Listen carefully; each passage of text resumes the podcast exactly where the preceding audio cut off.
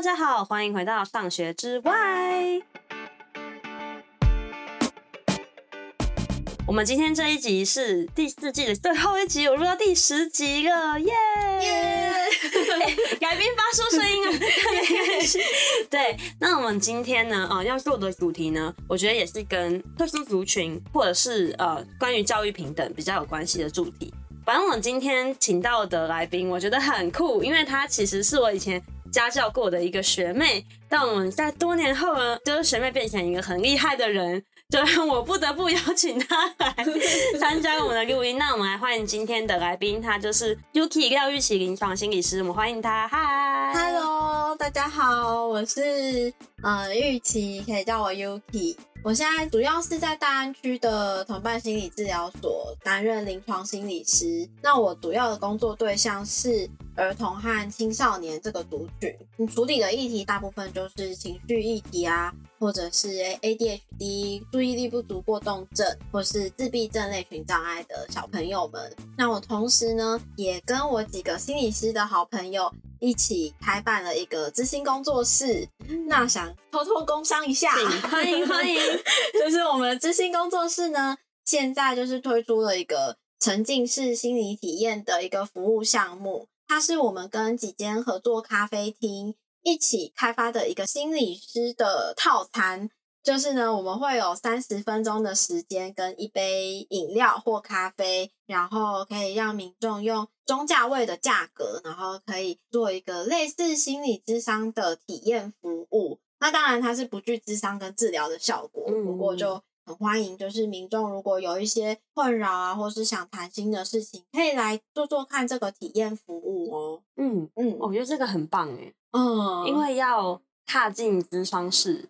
还蛮不容易的，嗯、然后再加上，其实我我不会说，就是说咨商的价格是不符合它的它的价值的，但是意思是说，一般人听到，呃、嗯，或是说你一开始对心理议题，或是你对自己的心理状态没有很了解的时候，一般听到就是心理智商的单价会被吓到，对对，那你不知道 CP 值到底多高的时候，就会有点难尝试第一步。没错，特别是就是有的时候还会有一些污名化吧，就是可能走进去。治疗所啊，或走进去精神科，可能就是代表有病。当然，我们会期待说这件事情可以赶快破除。嗯嗯。不过，我觉得我们想要推出这样心理体验的服务，就是希望可以让大家知道，哎，神秘的心理师到底在智商室里头，嗯，大概可能都做一些什么，嗯，所以才会想要在象征日常的咖啡厅，想要多接触不同的民众。想让大家更了解我们这样子，哦，好棒哦！哎、欸，所以那个资讯栏大家打开，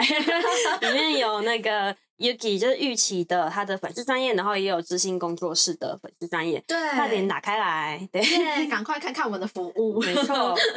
好，哎、欸，那今天因为刚刚有听那个玉琪在讲，就是玉呃 Yuki 他本身的嗯，就是你在服务的范围就是是儿儿童跟青少年，然后刚刚有提到像是情绪。障碍吗？情绪问题嗯、情绪困扰啊，情绪议题等、嗯。然后有 ADHD，我们之前前面已经有一集，在第三季第九集的时候，已经有请那个 ADHD 大孩子的那个 YouTuber 创办人来讲过，大家回去听。嗯、然后我们今天要进入一个新的主题，也是鸟仔很很不懂的，就觉得我学妹真的太厉害了。对，没有没有。对，我们今天来讲的是关于自闭症，那它是 ASD。然后我们来请那个 Yuki 讲一下它的英文全名。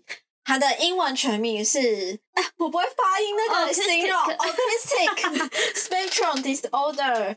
它是在说，就是这个中文的发音是自闭症类群障碍。所以，呃，是要介绍一下 ASD 这个特质。这个症状它是一个类似像光谱，所以它才会被翻成是 spectrum。对 spectrum 的部分，它会比较像是，可能像 ASD 有一个比较。明显的症状特质是坚持度非常高，就是做什么事情可以坚持很久啊，情绪可以坚持很久。那会用 spectrum，就是因为他可能我们每个人都会有一个坚持度嘛。那有些人坚持度比较低，有些人坚持度适中啊，有些人很高。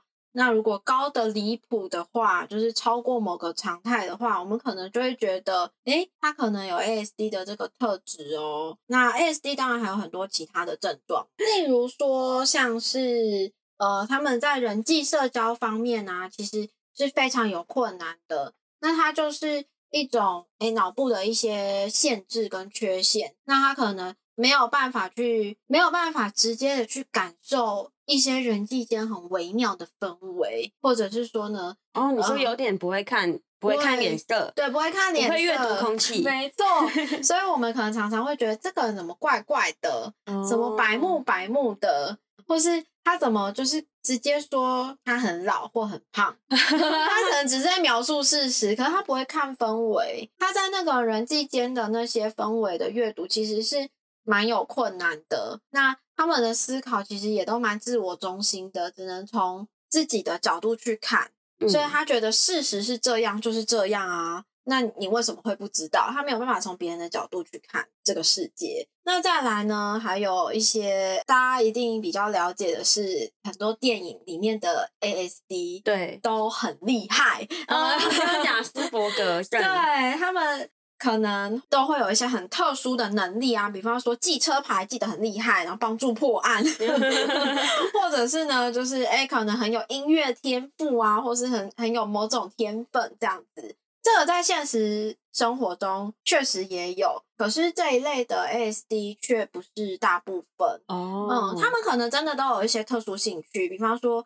特别爱汽车啊，或是特别爱宇宙的东西啊，或特别爱恐龙。嗯、那我也有就是看过比较特别的小朋友，他很特别爱宗教的那个音乐，哦，就是他一定要每天一回家就先播那个宗教的音乐，然后开始听那个念经，然后他念经那个全部都会背下来。哇，真的？你说像 梵文那种？对对对，他可能就是听声音然后念这样。嗯、那但是为什么我会说跟电影有点不一样呢？因为电影里面的这些 ASD 可能他们都是呃功能非常好的，就智力可能也很高，所以当他们特别专注在某一个领域的话，诶，他们可能真的可以展露出某种非常厉害、很像天才的能力。但是现实生活中，其实绝大多数的 ASD 大部分都是可能智力中等或中等以下，就是可能甚至智能不足这些。嗯、那他们就算坚持在某一个特殊的领域，诶，顶多就是让你觉得说，哦，他对这个很有兴趣，他会一直看这个，然后看到废寝忘食这样。可是他们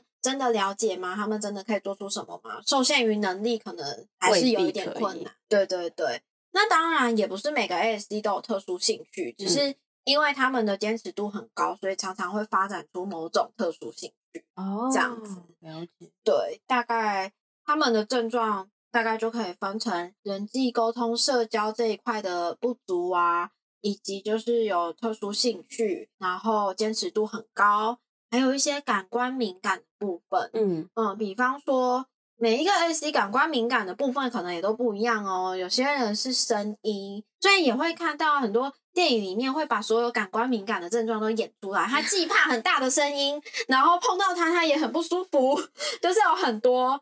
当然，现实生活中也是有，又有触觉敏感，又有听觉敏感，又有嗅觉敏感。嗅觉敏感就是很多妈妈可能会跟我讲说，孩子会闻到一些味道，但他明明就觉得还好，嗯，或者是没有闻到，嗯，但小朋友就会很坚持，或者是表现出极大的不舒服，说我有闻到那个很臭，然后就会很生气等等，对。就是各种感官敏感都有可能，但不是每一个感官敏感都有。嗯，就是说可能他身上有一个或两个，不会无辜感全开。呃，应该也可能是会有，但那可能真的很少。哦、对对对，就是大概这几个症状特质的表现，会让我们觉得这一类的人很怪，嗯，然后又很敏感，嗯、不知道在干嘛，那讲话又很白目，很讨 厌的感觉。哦，嗯，听起来都很负面呢。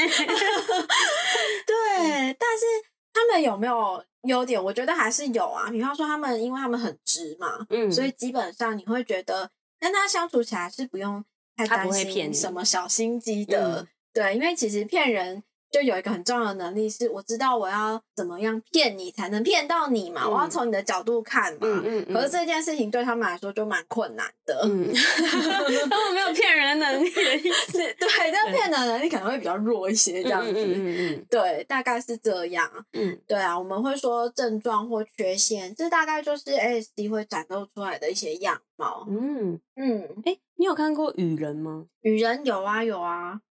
可是因为就像你说的，你说有很多电影或电视剧会，虽然他会说他有 ASD，然后他好像也有那种不太会跟人相处的部分，对，但是。又会觉得他好像很有魅力，然后很帅或什么的。我会看谁是被害者啊、oh. 之类的。我了解，我了解。可是我，而且因为可是我小时候看过《雨人》，那好像是我第一次比较有接触到这个议题。对，然后他的那个感觉是不是其实比较像？因为会让人觉得好像。有智力障碍啊，嗯、就是好像完全无法自我打理啊！对对对对对，就他可能是可能连就很需要一个人一直照顾着。是没错，所以语言》在我们就是心理学的这个训练当中，它是一部蛮经典的电影。嗯，然后很多教授都会推荐我们看，或者是在课堂上播给我们看，因为那个他语言的样子可能就会比较像。现实生活中，我们看到的绝大多数的 ASD 是需要一些协助跟帮忙的。嗯嗯，那他们确实会有一些坚持度比较高的部分，然后会让我们觉得很难接近，很难跟他沟通，或者是。必须得很顺着他的毛摸的感觉，嗯嗯，对。那当然，刚刚你提到一点说，好像很帅，很有魅力啊，我觉得也不否认呢、欸。哦，真的，就是确实会看到蛮多颜值比较高的 ASD 啊，或者是他很专注的在讲自己的兴趣的时候，其实你会觉得哇，你真的知道很多哎、欸、的那种感觉。哦，对啊、就是他真的钻的很细，对，他每天都来。或者说他背的很多，嗯、很多都记得，嗯、对对对，了解。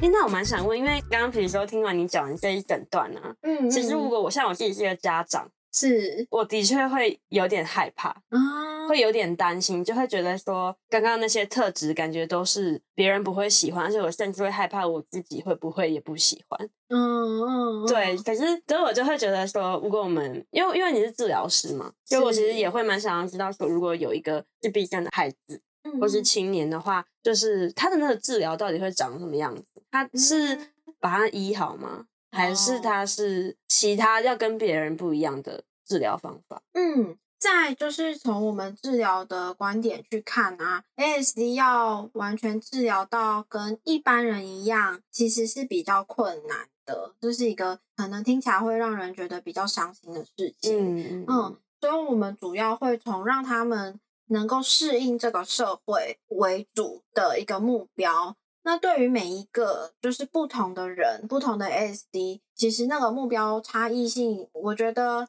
蛮大的。嗯嗯，原因是因为呢，ASD 每一只长得都很不一样。嗯嗯，那就跟每个人都不一样。没错，而且我们常常不知道大家有没有听过，就是我们常会说 ASD 自闭症是呃星星来的孩子，或是火星来的孩子。嗯、那是因为我们会感受到他的思考逻辑跟我们。很不一样。那像我们一般，我们可能可以感觉到一些人际间的微妙的变化，或是我可以感觉到，哎，你这个人大概喜不喜欢我啊，或是喜不喜欢哪一件事情啊？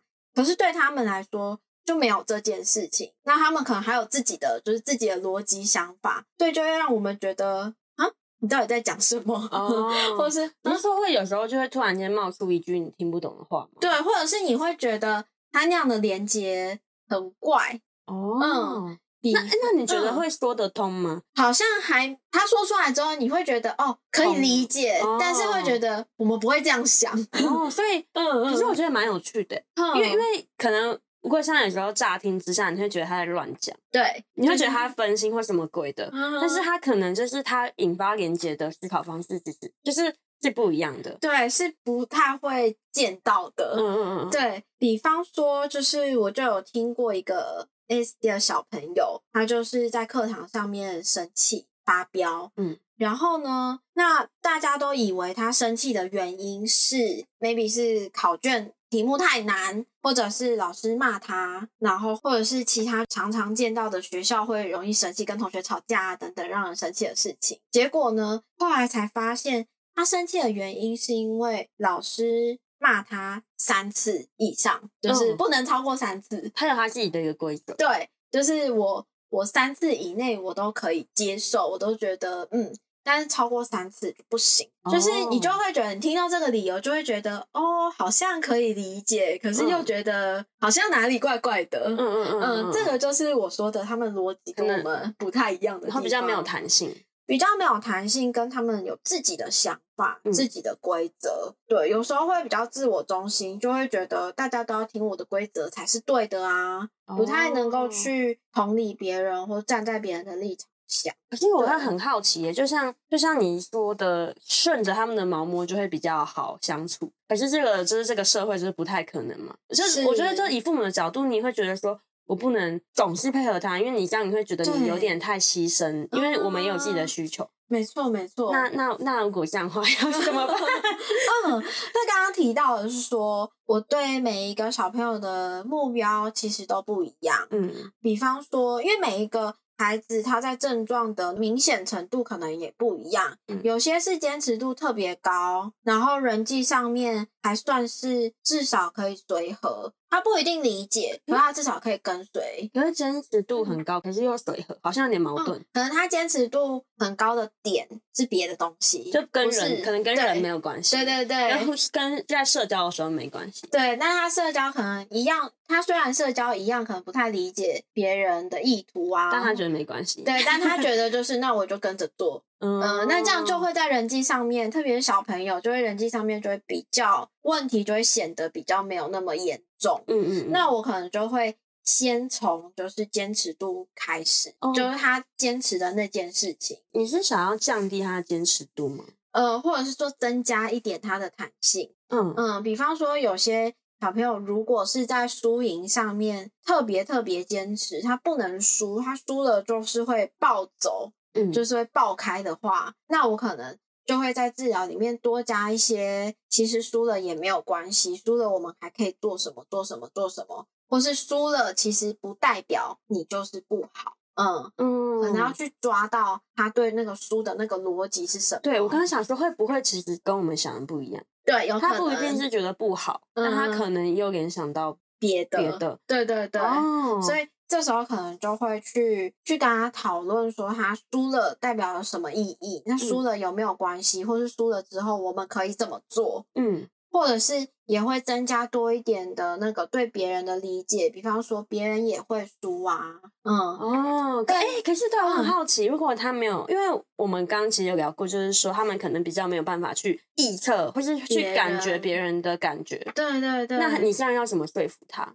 嗯，确实我在说别人也会输的时候，他们一点也不 care，因为他们没有没有情绪上面的感，就是就是这件事情不会引发他们情绪上的感受。嗯，会，就但他们的世界只有自己。可能有一些、哦、有一些孩子可能可以理，可以开始理解说，哦，别人输也是这种感觉。嗯，但是还是会有一些小朋友是别人输关我什么事，反正我输很不舒服。哦，对对对，那像这个时候啊。这样要讲下去，其实会蛮多的。那我可以举个例子，是说我其实就会常常跟家长说，虽然 ASD 不在乎别人，可能很难去同理或在乎别人的感受，但是爸妈毕竟是跟他们最亲近的人，每一天都相处在一起，所以我就会跟爸妈说，其实爸爸妈妈，你们的心情对他来说很重要。嗯，我非常鼓励家长直接告诉孩子他的心情是什么。嗯，嗯，因为比起一般同学或是其他没那么熟的人，他可能会比较在乎父母的情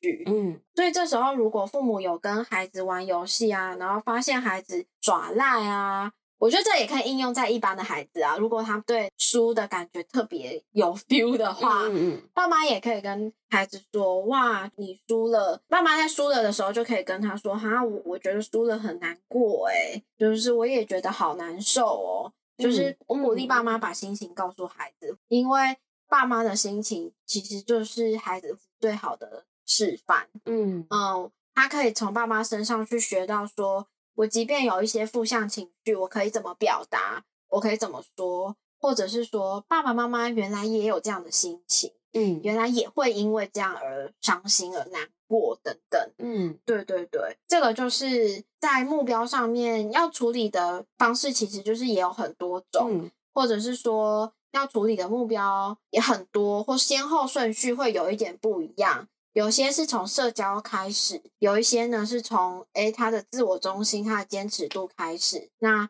就是会看这个 ASD 目前最严重的、最影响生活的是哪一块，或者是说有一些是 ASD 他的坚持度是在情绪的话，那我就会先从情绪开始。嗯嗯，那目标的话会比较像是。适应这个社会，适应这个社会呢，有很多面向诶。对，也有很多面向。但我也举一个简单的例子好了，比方说，可能有一个家长，他的主要困扰是孩子总是一直在讲自己的话题，嗯，然后他完全不能注意到爸爸妈妈其实很累了，听不下去了，嗯，然后他还是继续讲。然后爸妈如果要打断他，或者是说要做别的事情的话，他就会爆炸，因为他就觉得我还没有讲完啊，或者是就会觉得说，就是我现在一定要讲，我现在不讲不行的话呢，那可能在治疗里面就会有几个面向，可能就会首先跟他讨论说，我们要怎么去注意到别人现在可能不想听了，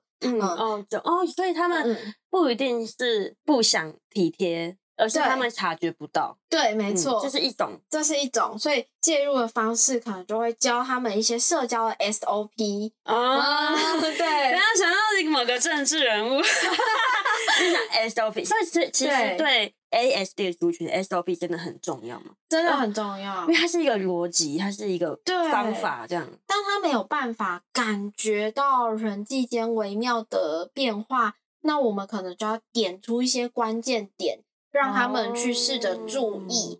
然后跟了解，有了这个注意之后，可能代表什么意思？这个就会是比较像逻辑推测。嗯，就我哦，我注意到某个行为，然后我推测它可能是什么状况。嗯，然后这个状况之后，我接下来可以怎么做？嗯嗯嗯嗯。例如，当你看到爸爸妈妈的眼睛已经没有在看你了，然后他正在做别的事情。可能正在洗碗，或是正在照顾弟弟妹妹的时候，这可能就代表爸爸妈妈现在没空，嗯，或者是现在可能不想听这个话题了。好，这就是一个 Q 嘛，就是一个重要的行为，就是爸妈的观察周围的变化，嗯，看到。抓到爸妈有这样的 cue，好，我就知道说他没兴趣听了。他用推论法，对，那他不是用感觉的，没错。所以呢，他有了这个 cue 之后，接下来呢，好，那我就要停止说话，或是告诉爸爸妈妈说，好吧，那我们下次再聊，就会很具体。哦、我可能连这句话都会请他练习说一遍，嗯嗯，嗯，或是在治疗室里面演练，嗯，就是我就会跟他说，哎，那我现在演你的妈妈。然后你跟我说一下你现在最喜欢的可能宝可梦，嗯，然后他就开始讲，开始讲，然后我就眼睛飘忽啊，然后开始在收拾玩具什么的，然后他可能讲到一半还会没有注意到，我就说，哎哎哎，我现在眼睛有看你吗？你看我现在在做什么？我现在有在听你说话吗？请他注意，然后他就说，哦，没有。我说，对对对，那你要说什么？我刚刚教你的。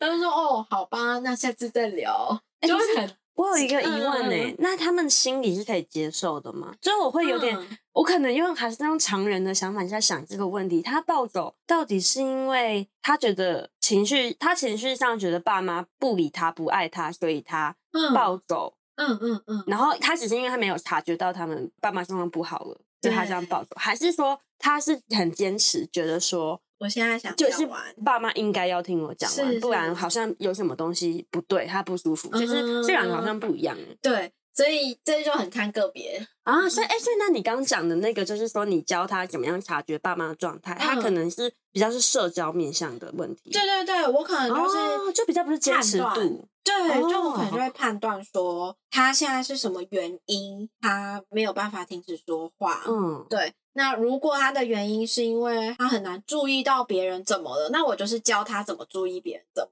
了。嗯嗯嗯。那如果他的点是因为哦，比方说你刚刚说的，他觉得这样的行为等于爸妈不爱他的话，那我就是去跟他讨论说，那你觉得什么样子是爸妈爱你表现？嗯，然后再去跟他做比较多的讨论是好。那比方说以他的角度来看的话，那有的时候你。很想要做自己的事情，没有办法听爸爸妈妈说话，你会觉得你这样子是不爱他吗？嗯，呃、给他做一个同理的讨论哦，嗯，或者是像你刚刚也举例了一个，是说他觉得现在应该就要怎么样，对，这是坚持度的问题。对对对，那我可能就会跟他讨论是说，诶，好像现在这个时间可以聊这个啊，也可以做别的事啊，就像上课的时间，有的时候是听老师讲话。有的时候是考试一样，嗯、对，同一个时间可能会做不同的事情，嗯，去连接他的一些生活经验，啊、然后对应到他现在的事情去做一个哎弹性上面的扩展理解，对对对，哦，了解，嗯。不过这件事情啊，就是其实每一位心理师的做法不一定一样。嗯、就是我可能是用我自己的学派，或是我自己的观点，或是我自己跟 ASD 工作的经验，然后我去跟他做一些不同的介入方式。但每一个心理师可能都还是会有蛮多元的处理方法。嗯，包含可能有听过的艺术治疗啊，嗯、然后或者是一些认知行为治疗啊，或者是人本啊、儿童中心啊等等。嗯，对。那今天呢，就是只是单从我的经验去举一些例子，这样。嗯嗯，我觉得很有趣诶，而且就像你说的，可能每一个 ASD 的小朋友，他们可能有些是社交的，就他们可能没有办法，真的没有办法去解读，对，就是别人的社交情绪或是回应。嗯这个有些人可能他就是弹性不足，他可能需要就是做其他的，可能告诉他说还可以做什么样的事情啊，或是怎么样用其他方法去解释或同理这件事情。是是哦，我觉得我觉得这很有趣。嗯，但但我觉得我我我这一直有一个感受，嗯，可能是身为爸妈的感受，虽然我不会政治不正确，因为因为我觉得这个感觉就是因为我觉得像之前像谁是被害者，或是有一些电影也会给人一个感觉，或是很多人的感觉就是觉得 ASD 的人不在意别人，嗯，不在乎他之外的人，或者是他好像不需要朋友，甚至会觉得他很像机器人，他好像没有情绪。是对，然后可是我觉得应该也不一定是这样，所以我就蛮想要请你去解释，呃，或者说以你的经验，就是你觉得你会怎么样去看这个说法？他们真的是机器人，或是他们真的不爱人吗？他们是不 care，因为听起来就是对一般来说会觉得很很自私，或是会觉得是一个蛮负面的事情。是，对，嗯，这边的话，首先从就是情绪方面来看的话，我老实说，我觉得其很多 ASD 的情绪强度是蛮高的。包括你刚刚提到的电影啊，像《谁是被害人》里面的男主角，他在发泄他的情绪的时候，还记得就是有一幕他在车子上就是拼命的敲自己的头啊，然后有一些举动，嗯、那其实就是他情绪强度很高，哦、对，他是用自伤的方式，哦、对，是或者是就不一定是正常人，嗯、只是哭或是只是，对对对，哦、有时候我们会看到。有一些 ASD 的小朋友，他在一些场合上面，就是明明是一个很令人紧张，或是令或是已经有人生气了，可是他却在傻笑。为什么？他其实有注意到氛围有一些不一样，或者是有注意到至少这个是一个负面的氛围，但是他不知道该怎么办，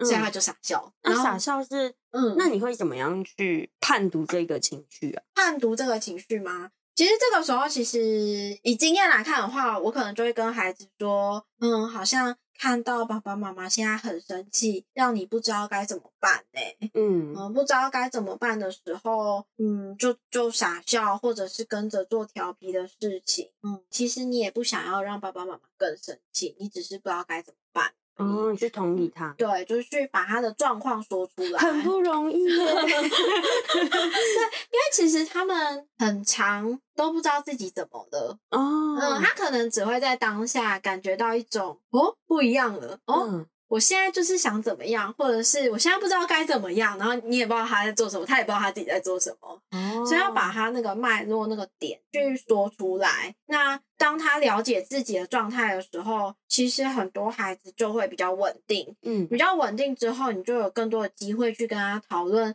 那所以我们可以怎么做，或者是。那所以下一次发生的时候，我可以怎么预防，嗯之类的。欸，我其实有一个疑问呢，因为我自己对情绪教育有一些了解。哎、欸，大家可以去听第二季第六集。对，那我会蛮好奇说，因为我们情绪现在情绪教育很多就是会陪小朋友去辨别，嗯嗯，情绪啊，比如说你是 positive，你是就是偏向于比较欢乐的，还是是比较涨的比较 negative，它就是强的高能量还是低能量，像这种。是。对，然后还会用一些情境。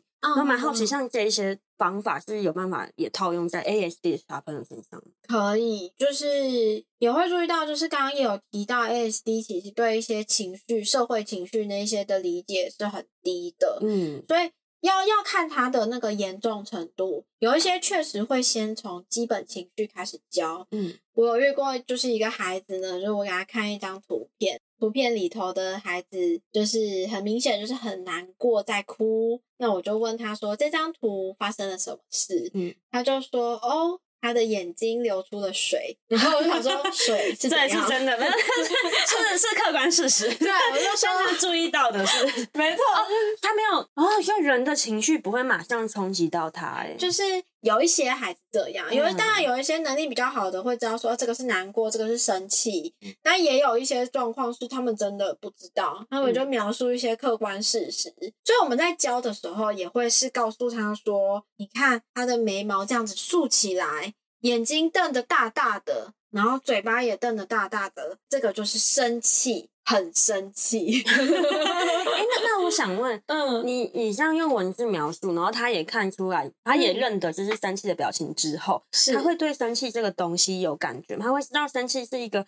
很强，然后会让人有点不太舒服。嗯，像这个啊，我们就可能会在治疗就会是一个很长期的事情嘛，嗯、所以可能一开始就是比较像是知识上面的认识。哎，我知道这个表情是什么，我知道那个表情是什么。那在中期的治疗里面，可能就会加入一些，就是要让他知道。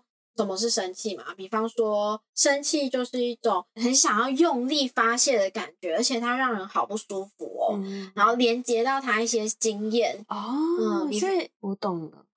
所以他们可能就是没有，还不会去 connect，就连接到他，是他其实也会有这些情绪，有，但他们可能没有办法靠自己连起来。对对对。哦，那你觉得连起来之后，他们真的有比较？因为我觉得连起来是一个比较，可能对我们正常来说会比较一致。嗯，嗯，就是因为你自己体验过这个很不舒服的感觉，所以你一看到别人这个感觉的时候，你自己就会马上可以做像那什么镜像的处理，像这样。可是他们可能没有办法。对对对，对，所以这个时候我们也会直接告诉他说，别人现在就是这一种感觉。嗯，所以认识情绪对他们来说很重要。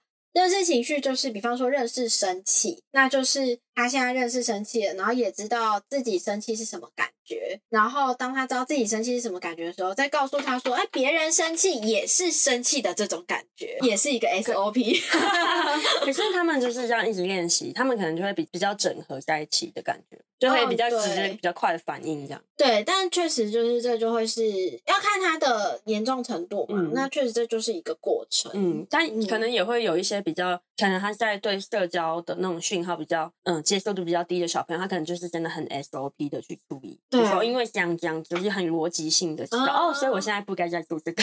啊、对对对。哦，了解，很辛苦哎、欸。嗯。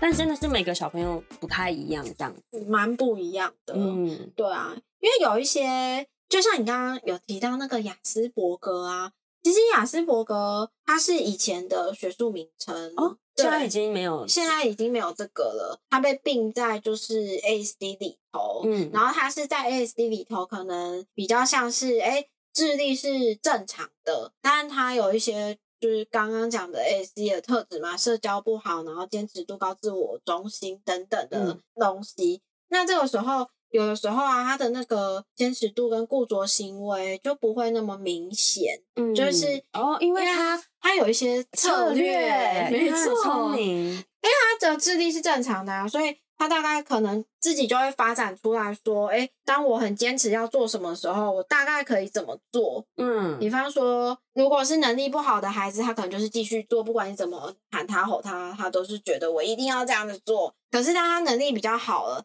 他就可以沟通嘛，就可以比较理解。比方说，哦，因为现在要吃饭了，嗯、所以我可以停下来。那他也可以再继续想说，哦，我停下来，那我吃完饭之后可以继续做。嗯，那他可他可能就会觉得好一点。嗯，那这个就是属于他的策略嘛。他大概知道说这件事停下来，我后面还可以继续做。嗯，那他就会比较好。所以他们处理的地方就会是有一些雅斯伯格，就会让我们虽然现在没有这个名词，但其实在医疗业里面，其实常常还是会用雅斯来沟通。对，对，对，就是大家知道说哦，雅斯是这一块的自闭症这样子。嗯、那这一类的孩子，因为智力跟一般人一样，就是正常的，所以呢，我们就会觉得我们的一般人的感觉，可能真的就会像你刚刚讲，就觉得他很自私。你明明都懂。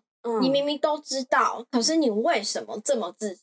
嗯，他就会跟典型的自闭症有点不一样。嗯，典型的自闭症可能我们就还会觉得他很怪。嗯嗯，他有一些很奇怪的部分，嗯，所以我们就大概就不会用自私去形容他，我们会用怪去形容他。嗯，可是雅思可能有时候我们就会用自私去形容他。嗯，会像白目。对，因为他智力正常，所以他逻辑其实是很复杂的，嗯，就是他有自己的一套逻辑，然后。展现出来就会是我就是要这样做，因为我有一套怎么样的逻辑，我就是要这样做。嗯啊、然后你可能也对我没办法听过他，对，对，对，对，你可能因为他的逻辑可能又很完整，对，你说不过他，然后 你就会觉得你可是你不近人情，对，对你想法很自私哎、欸，你怎么会这样子想？你怎么完全没有考虑别人？哦、嗯，可是因为他们的逻辑模式比较先天性的，没有办法纳入太多别人的资讯，对对。或者他们没有办法用我们那种很微妙的就感觉空气、嗯、感觉氛围，对他们来说就是没有这个东西啊。嗯、那我当然就是照我自己的想法去想，所以才会让人觉得好自私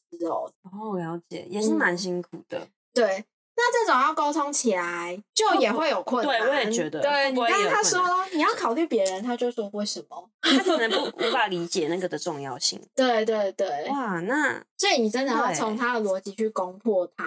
对，也蛮难的。可是 又觉得，就是各个人的需求的考量，就是的整合是蛮在这个民主社会又很重要。对，所以啊，有一些就是只要不影响别人的话。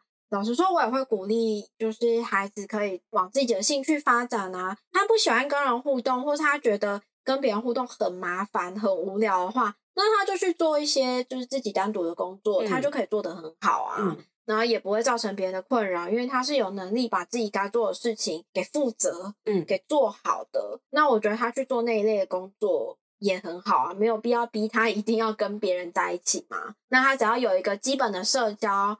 哎，我跟你互动，我不会伤害到你，嗯、我不会造成你的麻烦，或者是我不会太让你感觉到很不舒服的话，那我觉得这样就好啦。嗯嗯，嗯，所以我觉得每个人要学习的那个目标跟程度也都不一样。嗯，那当然，刚刚提到的是对人比较没有兴趣的 ASD，那如果是对人，其实我遇到很多，他们其实超级想交朋友的，真的、哦，可是他们交朋友的方式。就会让人很不舒服。可以举例吗？比方说呢，他们可能会觉得朋友就是可以比较亲近啊，可以碰来碰去啊。可是他的那个比较亲近是。什么？哦，他搞不好打你头。对，他可能会就是我跟你很用力的抓你。对，我跟你还没那么熟，可是他没有办法判断那个亲疏远近。哦，那就真的会被当怪人呢。对，或者是会觉得你干嘛啊？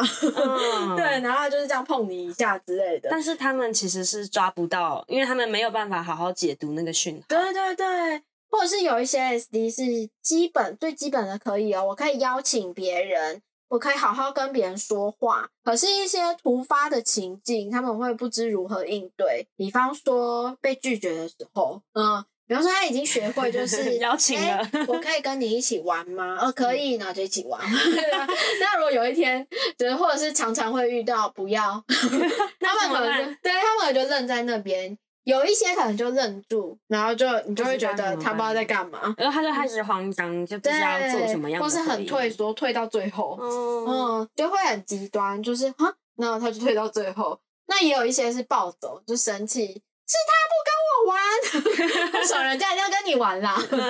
对，嗯，他没办法好好的去处理那个状况。所以这时候也会陪孩子去讨论说，那我们可以怎么做？嗯，呃，或者是我们可以怎么想，看他的能力。哦，我觉得两种都很让人心疼呢。对啊，对啊，就会觉得说，因为他们对人是很有兴趣的，对，所以可是又很容易触礁，很容易碰壁，不得要领。对，就很很心疼。确实。也会，我记得有一些 ASD 是他们学了一次成功经验之后，因为他们比较没有弹性，就会一直用一样的方式，但别人就会觉得烦。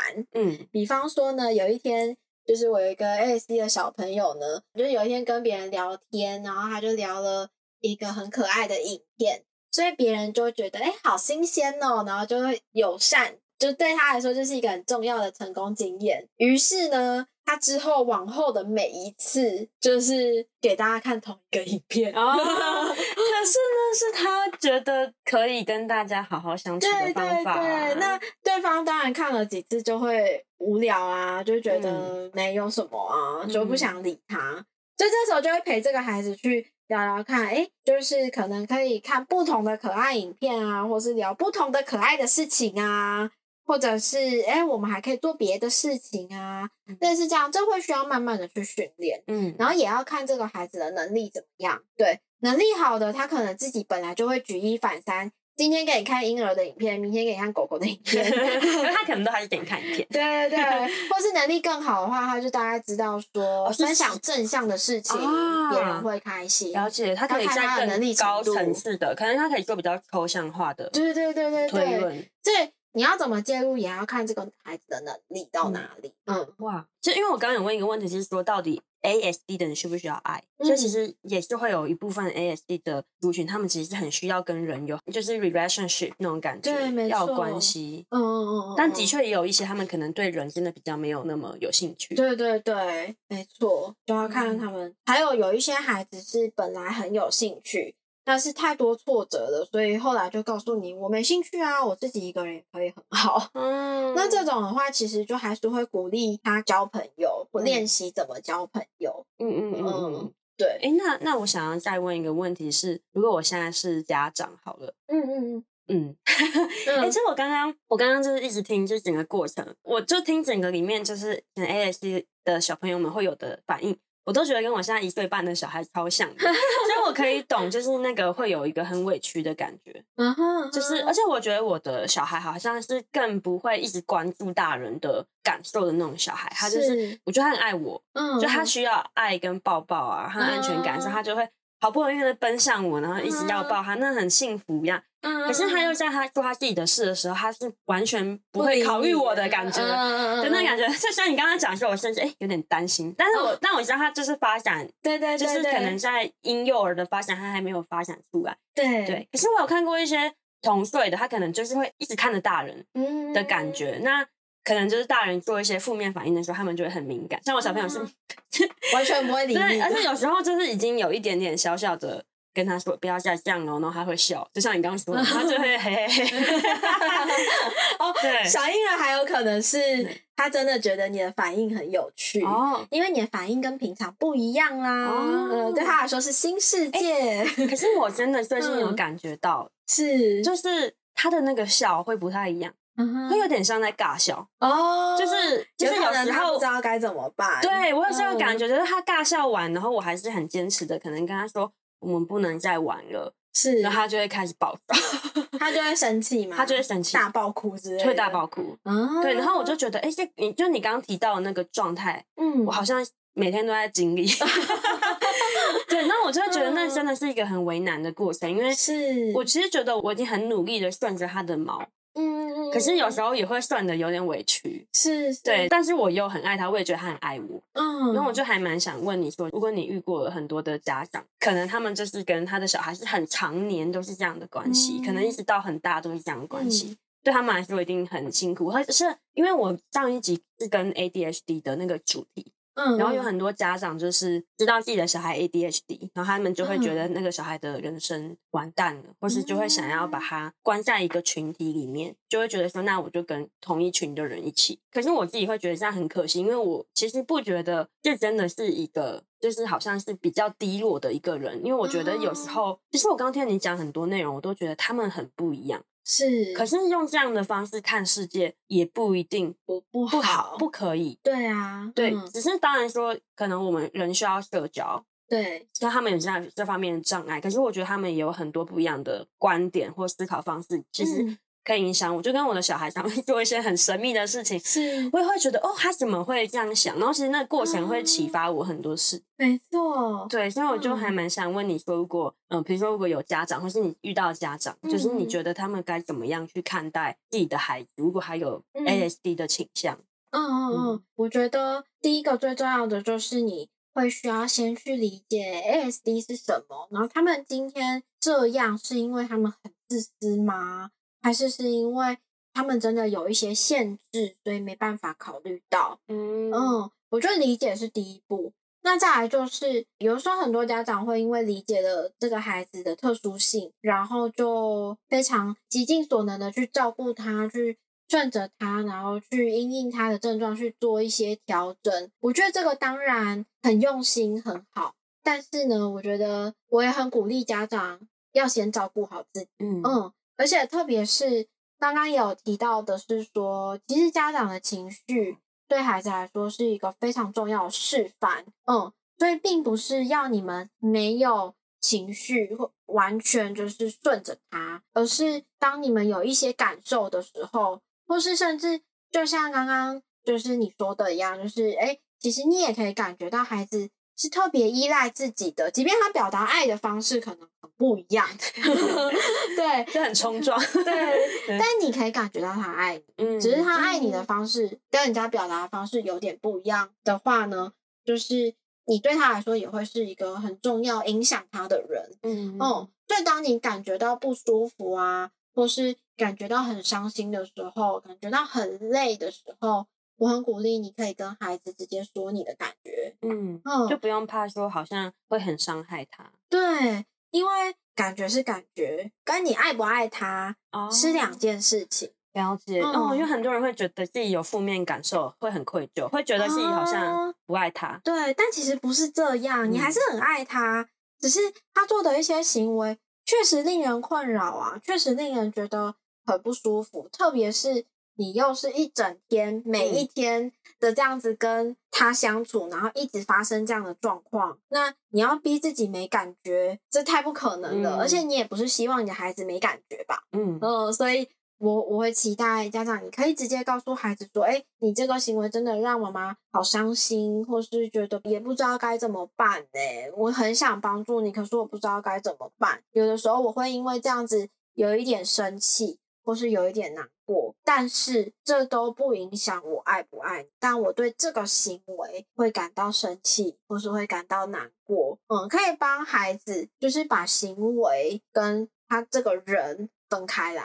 嗯，我很爱你这个人，嗯、可是你出现了这些行为，还是会伤害到我。对，的确还是会让我觉得很难过啊，或是很生气。嗯嗯，那这对 ASD 来说，或是对一般孩子来说，都是很重要的学习。嗯，我知道我并不会因为我做了什么事情就不被你爱，嗯，嗯，但是我知道我做的这件事情会让你不舒服，嗯嗯，对，那这样就可以有机会去跟他调整他要怎么做，嗯嗯，了解，对。哦，所以大家放宽心，对啊，就是 可以做自己，可是也可以打开你的视野，就是说，哦、就是说他们虽然很特别，嗯，可是特别可能又带出了另外，其实我有时候。因为我自己有时候也会带到有点心累，对，但是 但是就是后来就比较打开我的眼睛，就是说，哎，这是他的模式，那我能不能先欣赏看看？嗯，然后其实有一些事情是很有趣的，对就算他现在不想马上去洗手吃饭，嗯，但是他可能会做出一些令你意想不到的事情，那那个是他的。逻辑，对对对对，我觉得一岁半就真的蛮像的，就是他的脑袋逻辑就还很不一样。对对对，然后你就会觉得，哎，我为什么不能这样想？嗯，对，就是我觉得其实会蛮丰富自己的。是，然后你会觉得说，哎，我好像太自私，我为什么要那么自私？这样，因为我们被就是社会文化影响了很久。对，嗯。然后第二点就像你说的，可是我们也有自己。就是我们欣赏他们，可是我们也要爱自己。他当他真的让我们很不舒服的时候，嗯嗯，我们还是要表达出来。对，没错。嗯，所以这个时候啊，就是确实像你刚刚讲的，就是也会鼓励家长可以先去理解说，哎，他今天为什么要这样做？他这样做的原因是什么？就有机会去跟他做一些讨论，或者是让他更了解自己的状态。嗯嗯嗯嗯，有的时候孩子其实说不出来了，嗯、我们就会需要猜猜看。嗯，比如说，哎，你你今天不想先洗手，是因为，嗯、呃，第一个是，哎，觉得水很冰吗？你是不喜欢水的温度？嗯、然后或者是，哎，你觉得很麻烦吗？因为你现在正在玩玩具啊，被中断很不舒服，嗯嗯、或者是你觉得平常就不喜欢摸水啊、呃，不喜欢湿湿的感觉等等。就是我相信以爸爸妈妈对孩子的了解，你们一定多半可以猜出来。嗯，对啊，我觉得有时候我在就是治疗室里面，就是在猜猜看孩子在做什么的时候，我我可能不见得每一次都可以猜中。嗯，但是家长可能就会突然说一句不一样的，然后我就会想说，哦，原来是这样。对，然后就赶快鼓励爸爸妈妈说，其实你们都知道，嗯，你们只是有的时候停留在想法。或者是不知道该不该说出来，嗯，因为有些家长可能会有一些担心是，哎，如果我说出来，他是不是就会一直做，一直做？嗯，但其实不见得是这样，有的更多时候是孩子其实不知道他自己为什么要这样做，嗯，呃，但我们看得出来他为什么这样做，哦，嗯，对啊。哎、欸，那我最后有一个议题啊，是，就是我是想要推到更远的地方，嗯、因为其实我觉得就是这些比较特殊的小朋友，我觉得父母的压力很大，就是除了说在相处上他们很特别之外，我觉得还有一个很大的压力是，就像我刚刚说的，有一些人知道他的小朋友 ADHD，他就觉得那个他的小孩完蛋，嗯，而且他对他的期望就很低。他就觉得他不可能念大学或什么的，哦、可是我觉得这些其就是这一些的痛苦和父母的压力，嗯，比较我觉得还是社会的结构，嗯、哦，因为因为我那一集 ADHD 就是我那位来宾他本身有 ADHD，嗯，然后他在台湾就是很 loser，就是没有办法适应考试的环境，嗯、然后他到美国之后现在就变成博士生了，哦，对，所以就是他就是他自己有去发现，其实教育体制的不同，就是大大影响他的人生。其实他以前可能也是被他身边的人宣判为你没有未来的一个人。那我觉得，如果家长就是已经习惯了，觉得社会体制就只能这样的时候，嗯，对他们的压力是很大。如果他们其实生出来的孩子，他们觉得太特别了，嗯嗯，对，所以我可以其实还可以很可以理解家长那种很担心或是有点绝望的心情，是对。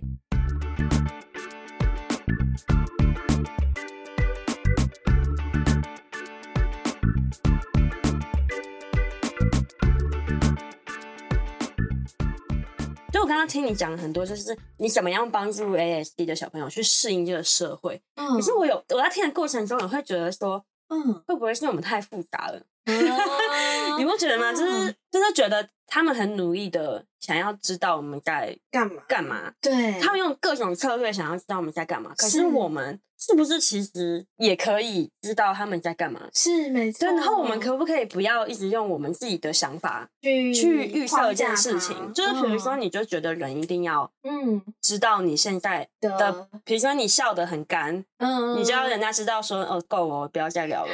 但是对，可是有些人就很特别啊，他就看不出来。对，那你就会觉得他很负面，就觉得他很白目，你就觉得他没有未来。我觉得其实这样很对我来说很不公平。难道我们不能考虑 看看，就是 他的对，我们能不能稍微对稍微也可以对于像可能对于这种社交情绪接受度比较低、比较不敏感，或者是说对于有一些人他可能是对于就是社交情绪接受度比较不敏感的，那有一些人可能是他对于嗯人的兴趣比较不高，可是他其实都有很强的能力，可以还是可以合作的。是那在这样的情境下，我们能不能放开一些我们既定成熟的一些要阅读空气的这种，或是什么？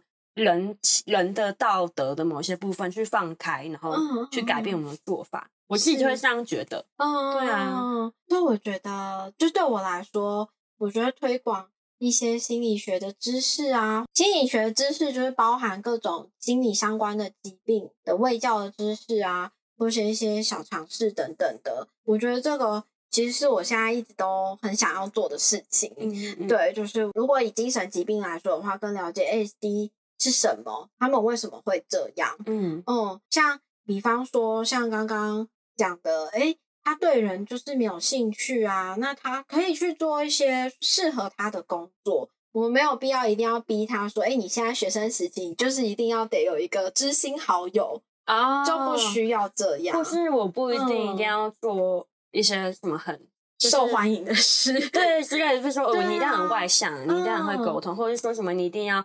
做团体作业，然后还一定要做很人相关的议题 之类的。对，真的就不太需要这样。我觉得只要是不影响生活层面的，嗯，比方说我我们会有一个最低底线嘛，比方说我希望我不要一直跟妈妈起冲突，哦，那我就是练习到就是哎，父母去理解孩子，然后孩子呢也去理解父母为什么会有那样的情绪，他可以怎么调整，嗯，父母可以怎么调整。我觉得这就是两方去互相达到平衡的，嗯。嗯，那所以呢，意思就是说，家长可能也会需要有一些妥协，孩子也有，他可能也要放下一些某些坚持度，嗯、那家长也要放下他们某些对就是孩子的期待，啊，嗯，对啊，嗯，觉得这就是一个互相沟通、协调跟尊重的历程。哎、欸，我想问啊，嗯嗯，因为我这样听了之后，我觉得对，就是 ASD 族群的人，会不会其实讲实话是更好沟通的、啊？没错，你不觉得跟一般人有时候 很多时候不能讲实话吗？对啊，其实蛮累的、嗯，就是那什么婚礼的场合，很久不见的朋友，然后就那边 也不知道要不要关心啊，然后要闲来绕来绕去，对对对对对对，所以跟他们讲实话，或是跟他们讲具体的话，还蛮重要的哎、欸，哦，不然他们。有一些讽刺，或者是开玩笑，或者是一些暗示，他们是看不懂的。嗯嗯，对，比方说，像就是在情绪上面的认识啊，如果爸妈可能会有时候会觉得说，哎，在外面要留给他面子，所以我就先不讲。哦，嗯，你是在白目啊，你还继续白目，那。回家，他仍然不知道发生什么事。哦哦，所以其实这个时候也会鼓励说，你还是可以留面子给他，但你还是可以具体的告诉他，嗯，说，哎，你不一定要把情绪倒出去，可是你要把感觉说出去。对对对对，尽量学会怎么去哎表达那样子的状况。可是成年人很难做这件事情，嗯，因为你就因为有时候，比如说我跟你，然后如果我跟你说，我觉得你说的某句话让我很。受伤，或是我觉得感觉不好，嗯、那你可能我就会预设你说哈，那这样 Yuki 会不会也会很受伤？嗯，或是我这样是不是在羞辱他啊？在、嗯、在那个沟通的过程中啊，我觉得以一般人来说，我其实自己也会偏向，就是当然我会限定在我觉得比较重要的人身上，如果是比较陌生的，我可能就算了。但重要的人的话，我们还是会想要去。沟通去让他理解说，哎，今天是就其实就像刚刚讲的，我会尽量的去把行为跟人分开。啊、然后你的这个这一句话，或是你说的你做的这件事情，让我觉得很受伤。不过你对我来说是很重要的朋友。嗯嗯嗯嗯。那我想说，对 ASD 的小朋友或是族群，会不会？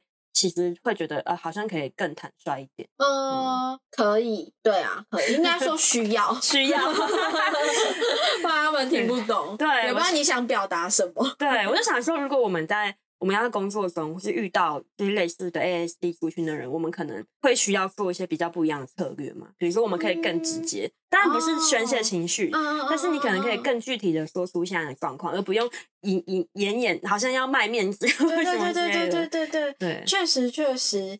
嗯、呃，我想你想问的是说，就是在一般的社会情境中，就是有遇到 ASD 的话，我们可以怎么跟他相处？对对对，嗯，因为我相信大家也会觉得。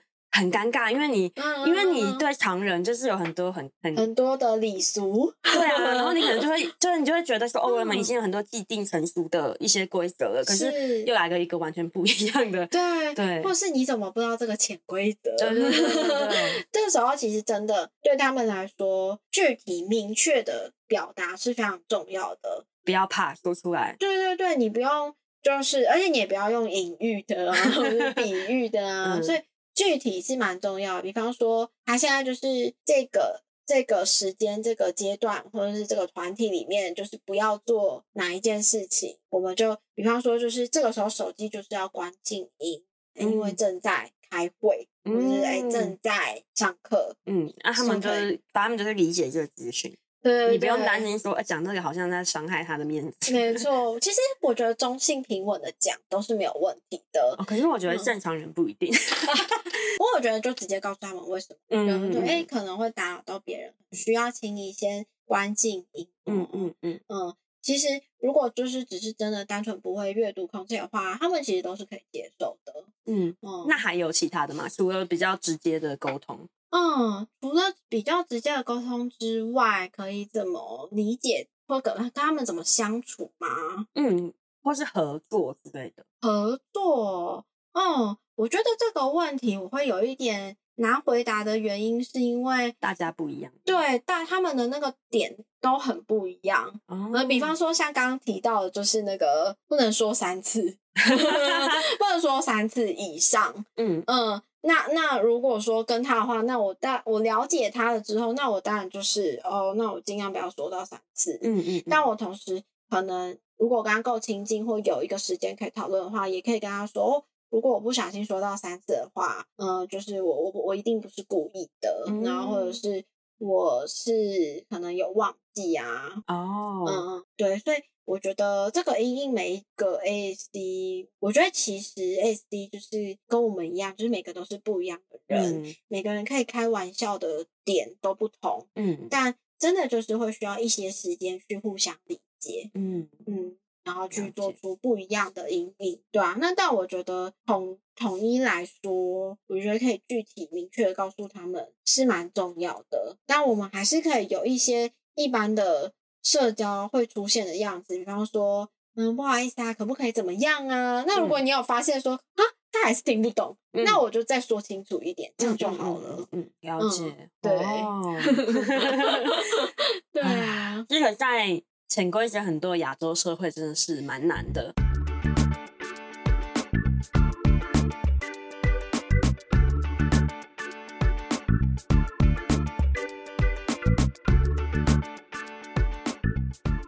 哎，那你之后会不会想要分享一下，你身为一个常接触 ASD 小朋友或青年的治疗师，嗯嗯、你自己的，就你对于你工作的感觉是什么？我觉得哦，我觉得跟他们相处真的是有觉得很可爱的地方，也有觉得会让人很生气的地方。哎，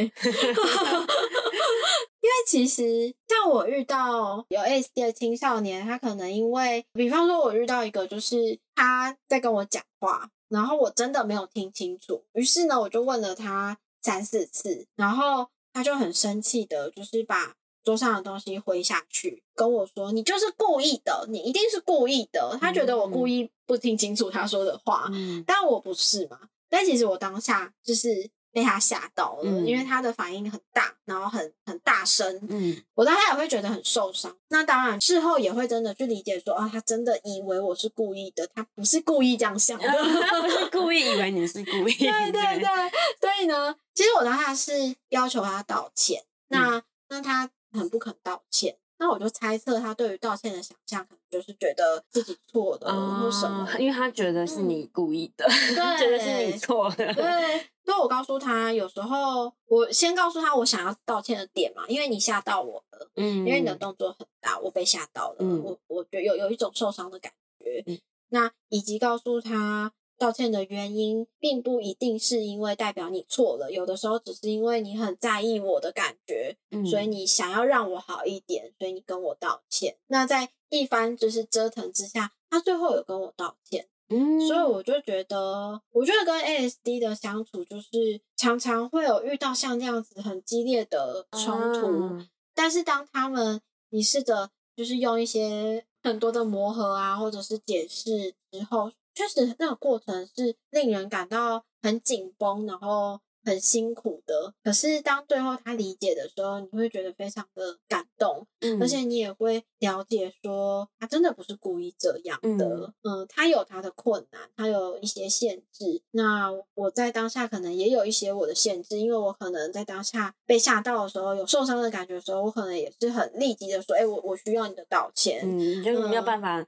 嗯像平常那么理性的看这个这个逻辑或什么？对，没错。嗯、所以其实我也有跟他说，我我对孩子会自称是老师啦，所以我就跟孩子说，那老师也想跟你道歉，因为我刚刚可能被吓到了，所以我讲话有一点着急，会需要有一个互相理解的过程。嗯、其实我这样全部听完啊，嗯、我觉得其实治疗。或是我们说的，就像这样的适应性的治疗或什么之类的，我其实觉得它好像也不是说是什么治疗或什么魔法或什么技巧，嗯，我觉得其实就是很有耐心的，然后很有很开放的，愿意理解，愿意沟通，然后就是尊重，然后相信对方都是好的，是善的，嗯，就是我就觉得你们就是很努力的在让对方了解彼此，就是有点是说我们跟可能 ASD 的小朋友是差异很大的人，但没有关系，嗯、我们可以透过我们不断的不断的沟通，不 断的了解，用很多方法呢，用他的眼睛去了解我们的世界，那我们也用我们的眼睛去了解他们的世界。没错，最后我们还是可以。相处在一起，嗯，所以我觉得就是像这样的沟通啊、磨合，还有就是一直不断的练习，我觉得这都是在对 ASD 或甚至其实绝大多数的呃需要帮忙的大家来说，都是很重要的过程。嗯，我觉得就算今天对方没有 ASD，我觉得一定还是会有很多时候还是会有很难沟通的点。对啊，那这真的就会需要一些时间。那有的时候是因为小朋友很常有挫折在生活上，然后很少被肯定，嗯，然后很少被理解，因为他们真的太怪了，或者是让常人无法一时之间马上理解的时候，嗯，其实他们那个被理解的那个经验就会很重要，嗯，因为当你有。被理解过，你有被同理过，你才有机会。去对别人做出这件事情，嗯，哇，好厉害哟、哦！真的要好好谢谢 Yuki，你怎么那么厉害呀、啊？你是我学妹，哇塞！十年十几年之后，我们专业领域不同，嗯、真的很听得很动人，而且觉得你们的工作好好不容易，然后也很有爱，很很尊重每个不同的人，尤其是你跟。自己差异这么大的一个一些小朋友在一起，很了不起耶！嗯、就是有时候还是会生气，没有，就是就是在治疗室里面那个 眼神很辛苦的。这些孩子 压力很大，这些臭小孩在干什么？心里还是会偷偷的骂他，不能让爸爸妈妈知道。嗯，对，所以今天真的很谢谢 Yuki 来，对，让我们了解这些来自星星的孩子的世界是什么样子。然后我觉得就是像节目说的，就是 Yuki 呃给我们很多的方式，让我们去理解说，哎，我们 ASD 其实他们都用什么样的治疗来了解这个世界，他努力适应这个世界。所以，也许如果你是家长，或是你身边有亲友或是类似的人，也许你可以透过这一集去知道这些知识，然后去帮助你的朋友。嗯、但我觉得还有一点很重要的，就是我觉得社会大众就像我们这些人，就像我说的，其实我们都是人，那我们可能不一样。可是我觉得 ASD 的。小朋友们一直都很努力的在适应我们这么复杂、这么多潜规则的世界。对，对，那我们一定要这样吗？我觉得是可以反思的。也许我们如果遇到我们呃，我们刚刚提到，可能觉得坚持度很高啊，或是对于接收情绪好像很白目啊，嗯、你可能遇到这些人，你平常是很负面的。那我们能不能停下来想一想？也许他们的世界跟我们不一样，难道我们的就是对的吗？对，我们能不能用不一样的观点去对待我们其他不一样的人？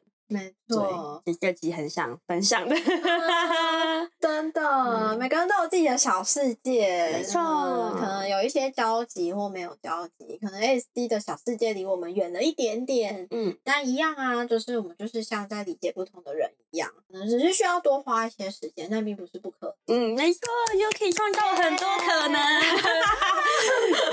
那我们这期就到这边，我们谢谢 Yuki，谢谢大家。啊，Yuki 有一个 podcast，对。其实我有跟我朋友有一个 podcast，就是在那边就不会是那么震惊的 Yuki。呃，对，那边的话呢，就是有时候就是会讲一些有的没的，嗯，但是会签一些心理学的小知识，但那个小知识可能不见得是这么的，可能情绪或教养啊，可能也会有。